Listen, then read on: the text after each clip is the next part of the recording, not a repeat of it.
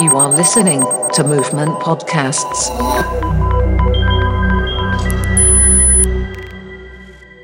Ακούτε τα podcast του Movement Radio στο πλαίσιο της έκθεσης σύγχρονης τέχνης Πλάσματα 2 Ιωάννινα της στέγης του Ιδρύματος Ωνάση. Η πόλη των Ιωαννίνων, όπως και κάθε πόλη, δεν είναι απλώς ένας τόπος όπου συμβαίνουν γεγονότα. Είναι πολλά πράγματα μαζί. Είναι οι αναμνήσεις της, οι σιωπές της, οι μαρτυρίες της, οι αφηγήσεις της, κυρίαρχες και μη, οι άνθρωποι της. Κάθε πόλη ψιθυρίζει το παρελθόν, το παρόν και το μέλλον της. Το ερώτημα είναι, ακούμε αυτούς τους ψιθύρους; Movement Radio Podcasts, Πλάσματα 2 Ιωάννινα, τη στέγης του Ιδρύματος Ωνάση. Η Σύση Θεοδοσίου είναι μέλος της κολεκτίβας Decolonize Ελλάς και κοινωνική ανθρωπολόγος στο Πανεπιστήμιο Ιωαννίνων. Μαζί της συζητάμε για την πρωτοβουλία Decolonize και για τις προσφυγικές κοινότητες στην πόλη των Ιωαννίνων. Κυρία Θεοδοσίου, χαιρόμαστε που είστε μαζί μας. Και εγώ χαίρομαι πολύ που μας δίνετε αυτή η ευκαιρία να μιλήσουμε για μια πολύ σημαντική διάσταση της πόλης των Ιωαννίνων.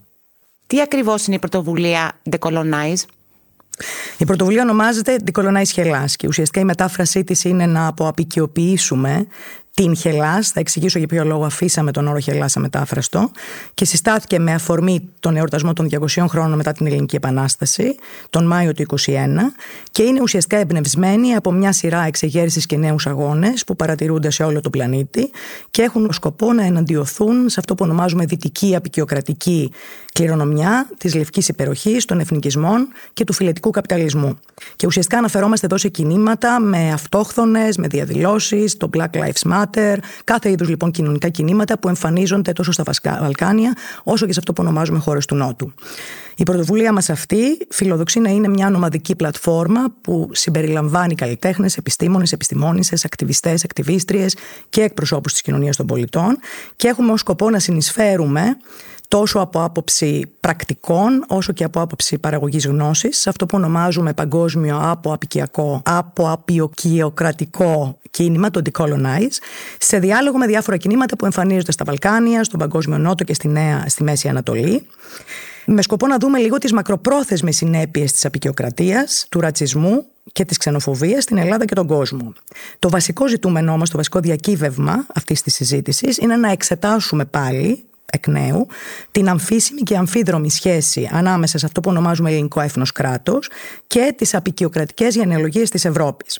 Θα μου πει κανείς, έχει απεικιοκρατικό παρελθόν η Ελλάδα; Όχι. Και αν έχει συζητηθεί, έχει συζητηθεί ως κρυπτοαπικία, με αφορμή κυρίως την κρίση χρέους ή ως ένα απικιακό σχέδιο σε σχέση με τις μεγάλες δυνάμεις. Για μας όμως είναι πάρα πολύ σημαντικό να κατανοήσουμε τον πάρα πολύ σημαντικό διαμορφωτικό ρόλο αυτού που ονομάζουμε χελάς σε αυτό που ονομάζουμε ευρωπαϊκή απεικιοκρατία. Τι ονομάζουμε χελάς και γιατί το αφήσαμε μετάφραστο ουσιαστικά. Εννοούμε ένα σύνολο ιδεολογιών, τους διαφορετικούς ελληνισμούς, που έχουν θεσμούς, υλικότητες και συμβολισμούς και σχετίζονται και βέβαια με το, τη θέσμηση του ελληνικού κράτους και με αυτό που έγινε πριν και μετά και θεωρούμε ότι η έννοια του Χελάς αποτελεί ουσιαστικά μια δυτική κατασκευή μιας εξειδανικευμένης εικόνας της αρχαίας Ελλάδας και ως τέτοια είναι διαμορφωτική και συγκροτητική όλης τη συνθήκη της νεωτερικότητας. Υπό αυτό το πρίσμα λοιπόν δεν βλέπουμε την απεικιοκρατία ως ένα διάλειμμα, κάτι που έγινε και πέρασε και κάτι που δεν μας αφορά ενδεχομένως ιστορικά, αλλά λόγω του ρόλου που έπαιξε η απεικιοκρατία τη συγκρότηση της νεωτερικότητας, θεωρούμε ότι Κατανοώντας ουσιαστικά τις απολύξεις της σήμερα, μπορούμε να κατανοήσουμε καλύτερα και τις ευρωπαϊκές πραγματικότητες και δι βέβαια τις ελληνικές. Συνεπώς, το να αποαπικιοποιήσουμε το χελάς για μας σημαίνει ότι στο δημόσιο λόγο φέρνουμε, εκθέτουμε ε, τις απικιακές γενεολογίες που υπάρχουν πίσω από φαινόμενα οριενταλισμού, βαλκανισμού, ξενοφοβίας, ρατσισμού και σεξισμού. Και μας ενδιαφέρει βεβαίως, γιατί πολλά από αυτά τα θέματα έχουν συζητηθεί, ε, να συζητηθούν, να τεθούν εκ νέου και να βρούμε και νέες ακτιβιστικές μεθόδους μαζί με την κοινωνία των πολιτών, καθώς και να οργανώσουμε λοιπόν εκδηλώσεις που θα φέρουν στο προσκήνιο αυτές τις διαστάσεις. Στα πλαίσια αυτά οργανώθηκε ένα φοιτητικό δίκτυο και αυτό είναι πάρα πολύ σημαντικό για την πόλη μας, γιατί συμμετέχουν τρία περιφερειακά πανεπιστήμια, το Πανεπιστήμιο Θεσσαλίας, το Πανεπιστήμιο Μακεδονίας και το Πανεπιστήμιο Ιωαννίνων. Με το δικό μας πανεπιστήμιο να έχει τη μεγαλύτερη συμμετοχή σε διδάσκοντες εντό εισαγωγικών και φοιτητές φοιτήτριες. Η πρώτη συνάντηση του δικτύου έγινε πέρυσι το Μάιο και σχεδιάζουμε τη δεύτερη εδώ στα Γιάννενα. Και μέσα στα πλαίσια του φοιτητικού δικτύου μας ενδιαφέρει και η ανταλλαγή γνώσης και εμπειρίας πέρα από τα τυπικά μαθήματα γύρω από τις μεταπικιακέ και αποαπικιακές θεωρίες και πρακτικές, αλλά και το πιο σημαντικό να κατανοήσουμε τη θεωρία, την σημασία τους για την νεοελληνική πραγματικότητα.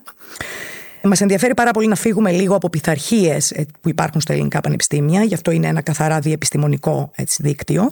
Και μας ενδιαφέρει πάρα πολύ να ξεφύγουμε από προβληματικές που εντάσσονται μέσα στη λογική του μεθοδολογικού εθνικισμού.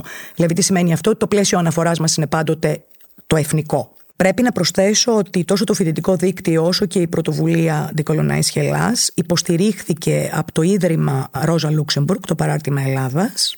Η ομάδα του φοιτητικού δικτύου, η ομάδα εργασίας που επικεντρώθηκε ουσιαστικά στο ζήτημα της μεταναστευτικής προσφυγικής εργασίας, αποτελούνταν από του τη, τη Γογό Γιώτη, το Σπύρο Δριγκόπουλο, το Μοχάμετ Μόρση, τη Μέρη Σταθοκώστα, φοιτητές του μεταπτυχιακού στο τμήμα Ιστορίας και Αρχαιολογίας. Το μεταπτυχιακό είναι το νεότερος και σύγχρονος κόσμος, Ιστορία, Λεωγραφία και Ανθρωπολογία. Και θέλω πάρα πολύ να ευχαριστήσω και όσες συμμετείχαν στη δημόσια εκδήλωση, όσες και όσους, από τους πρόσφυγες. Μόνο ένας από αυτούς βρίσκεται στα Γιάννενα πλέον. Είναι ο Ζαχίρ από το Πακιστάν, είναι ο Τζαμάλ από το Αφγανιστάν, ο Χάμζα από τη Συρία, ο Φαταού από το Τόγκο και η Τζοσλίν από το Καμερούν, καθώς και τους μεταφραστές μας, το Σίνα ε, Γιανζάη και το Σερίν Σο. Ποιες είναι οι δράσεις του φοιτητικού δικτύου στα Γιάννενα; Όπως προείπα, το φοιτητικό δίκτυο έχει έναν ενεργό πληθυσμό στα Γιάννα, τόσο διδασκόντων όσο και φοιτητών φοιτητριών. Και πέρσι, στα πλαίσια της της πρώτης συνάντησης που πραγματοποιήθηκε στα Γιάννενα, παρουσιάσαμε διαφορετικά project. Η λογική των project βασίζεται ουσιαστικά σε αυτό που ονομάζουμε κατά κάποιο τρόπο στρατευμένη έρευνα δράσης τι σημαίνει αυτό, σημαίνει ότι μειούμε ουσιαστικά τους φοιτητές και τις φοιτητρίες στην έρευνα πεδίου, αλλά ουσιαστικά μας ενδιαφέρει πάρα πολύ να έρθουν σε άμεση επαφή με τα υποκείμενα της έρευνάς μας και μας ενδιαφέρει πάρα πολύ όλο αυτό να μην έχει μόνο το χαρακτήρα ενός ξηρού ακαδημαϊκού κειμένου, αλλά να παρουσιαστεί ουσιαστικά στην κοινότητα, στην ευρύτερη κοινότητα της πόλης. Έγιναν διαφορετικά project. Ένα, ας πούμε, για παράδειγμα, είχε το θέμα της γυναικοκτονίας. Ένα άλλο πάνελ, μια άλλη ομάδα φοιτητική δούλεψε γύρω, γύρω από την έννοια της υβριδικής ταυτότητα στην ελληνική πραγματικότητα, δηλαδή με παιδιά μεταναστών δεύτερης γενιάς. Μια άλλη ε, ενότητα αφορούσε ουσιαστικά την προσφυγική και μεταναστευτική εργασία στα Γιάννενα.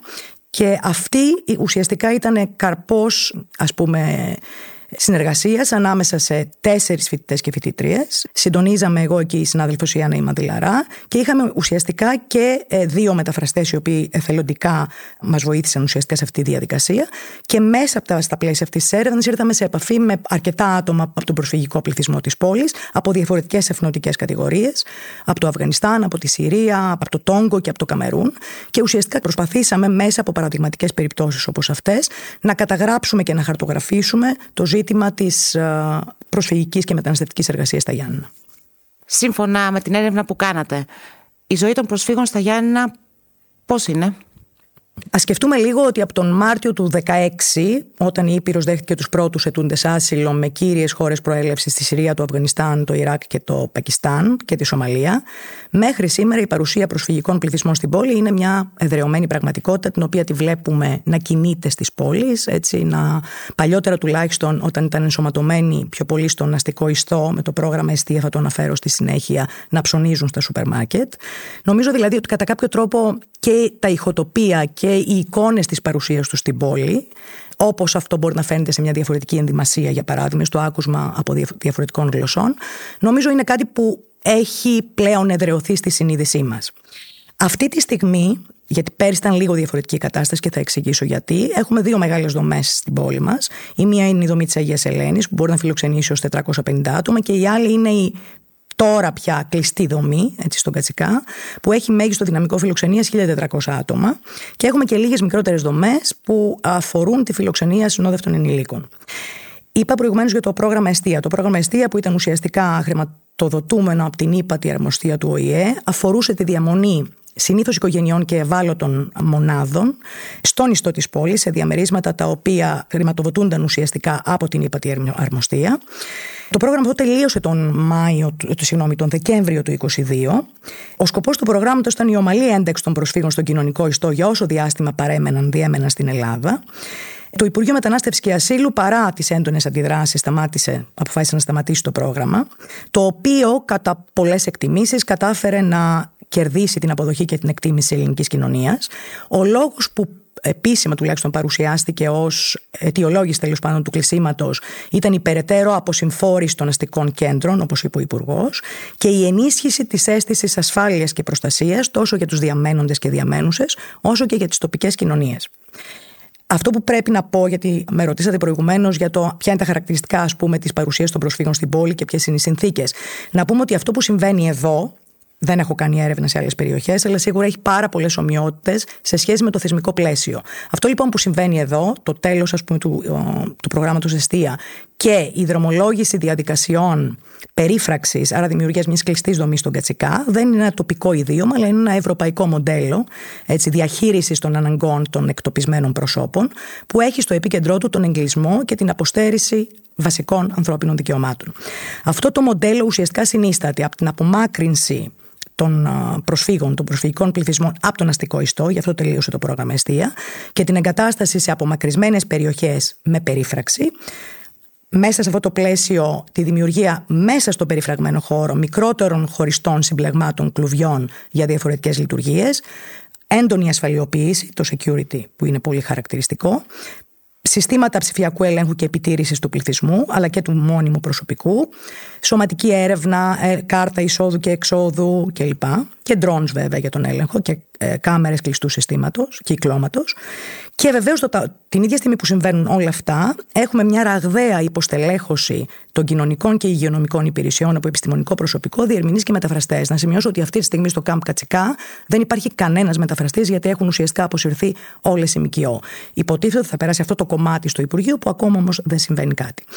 Τις συνέπειες, για να μιλήσω λοιπόν για τις συνθήκες διαβίωσης, μπορούμε να τις φανταστούμε. Έχουμε ένα ασφικτικό πλαίσιο διαβίωσης με έντονες ψυχοπαθολογικές συνέπειες, μια επίσκεψη στο νοσοκομείο αρκεί.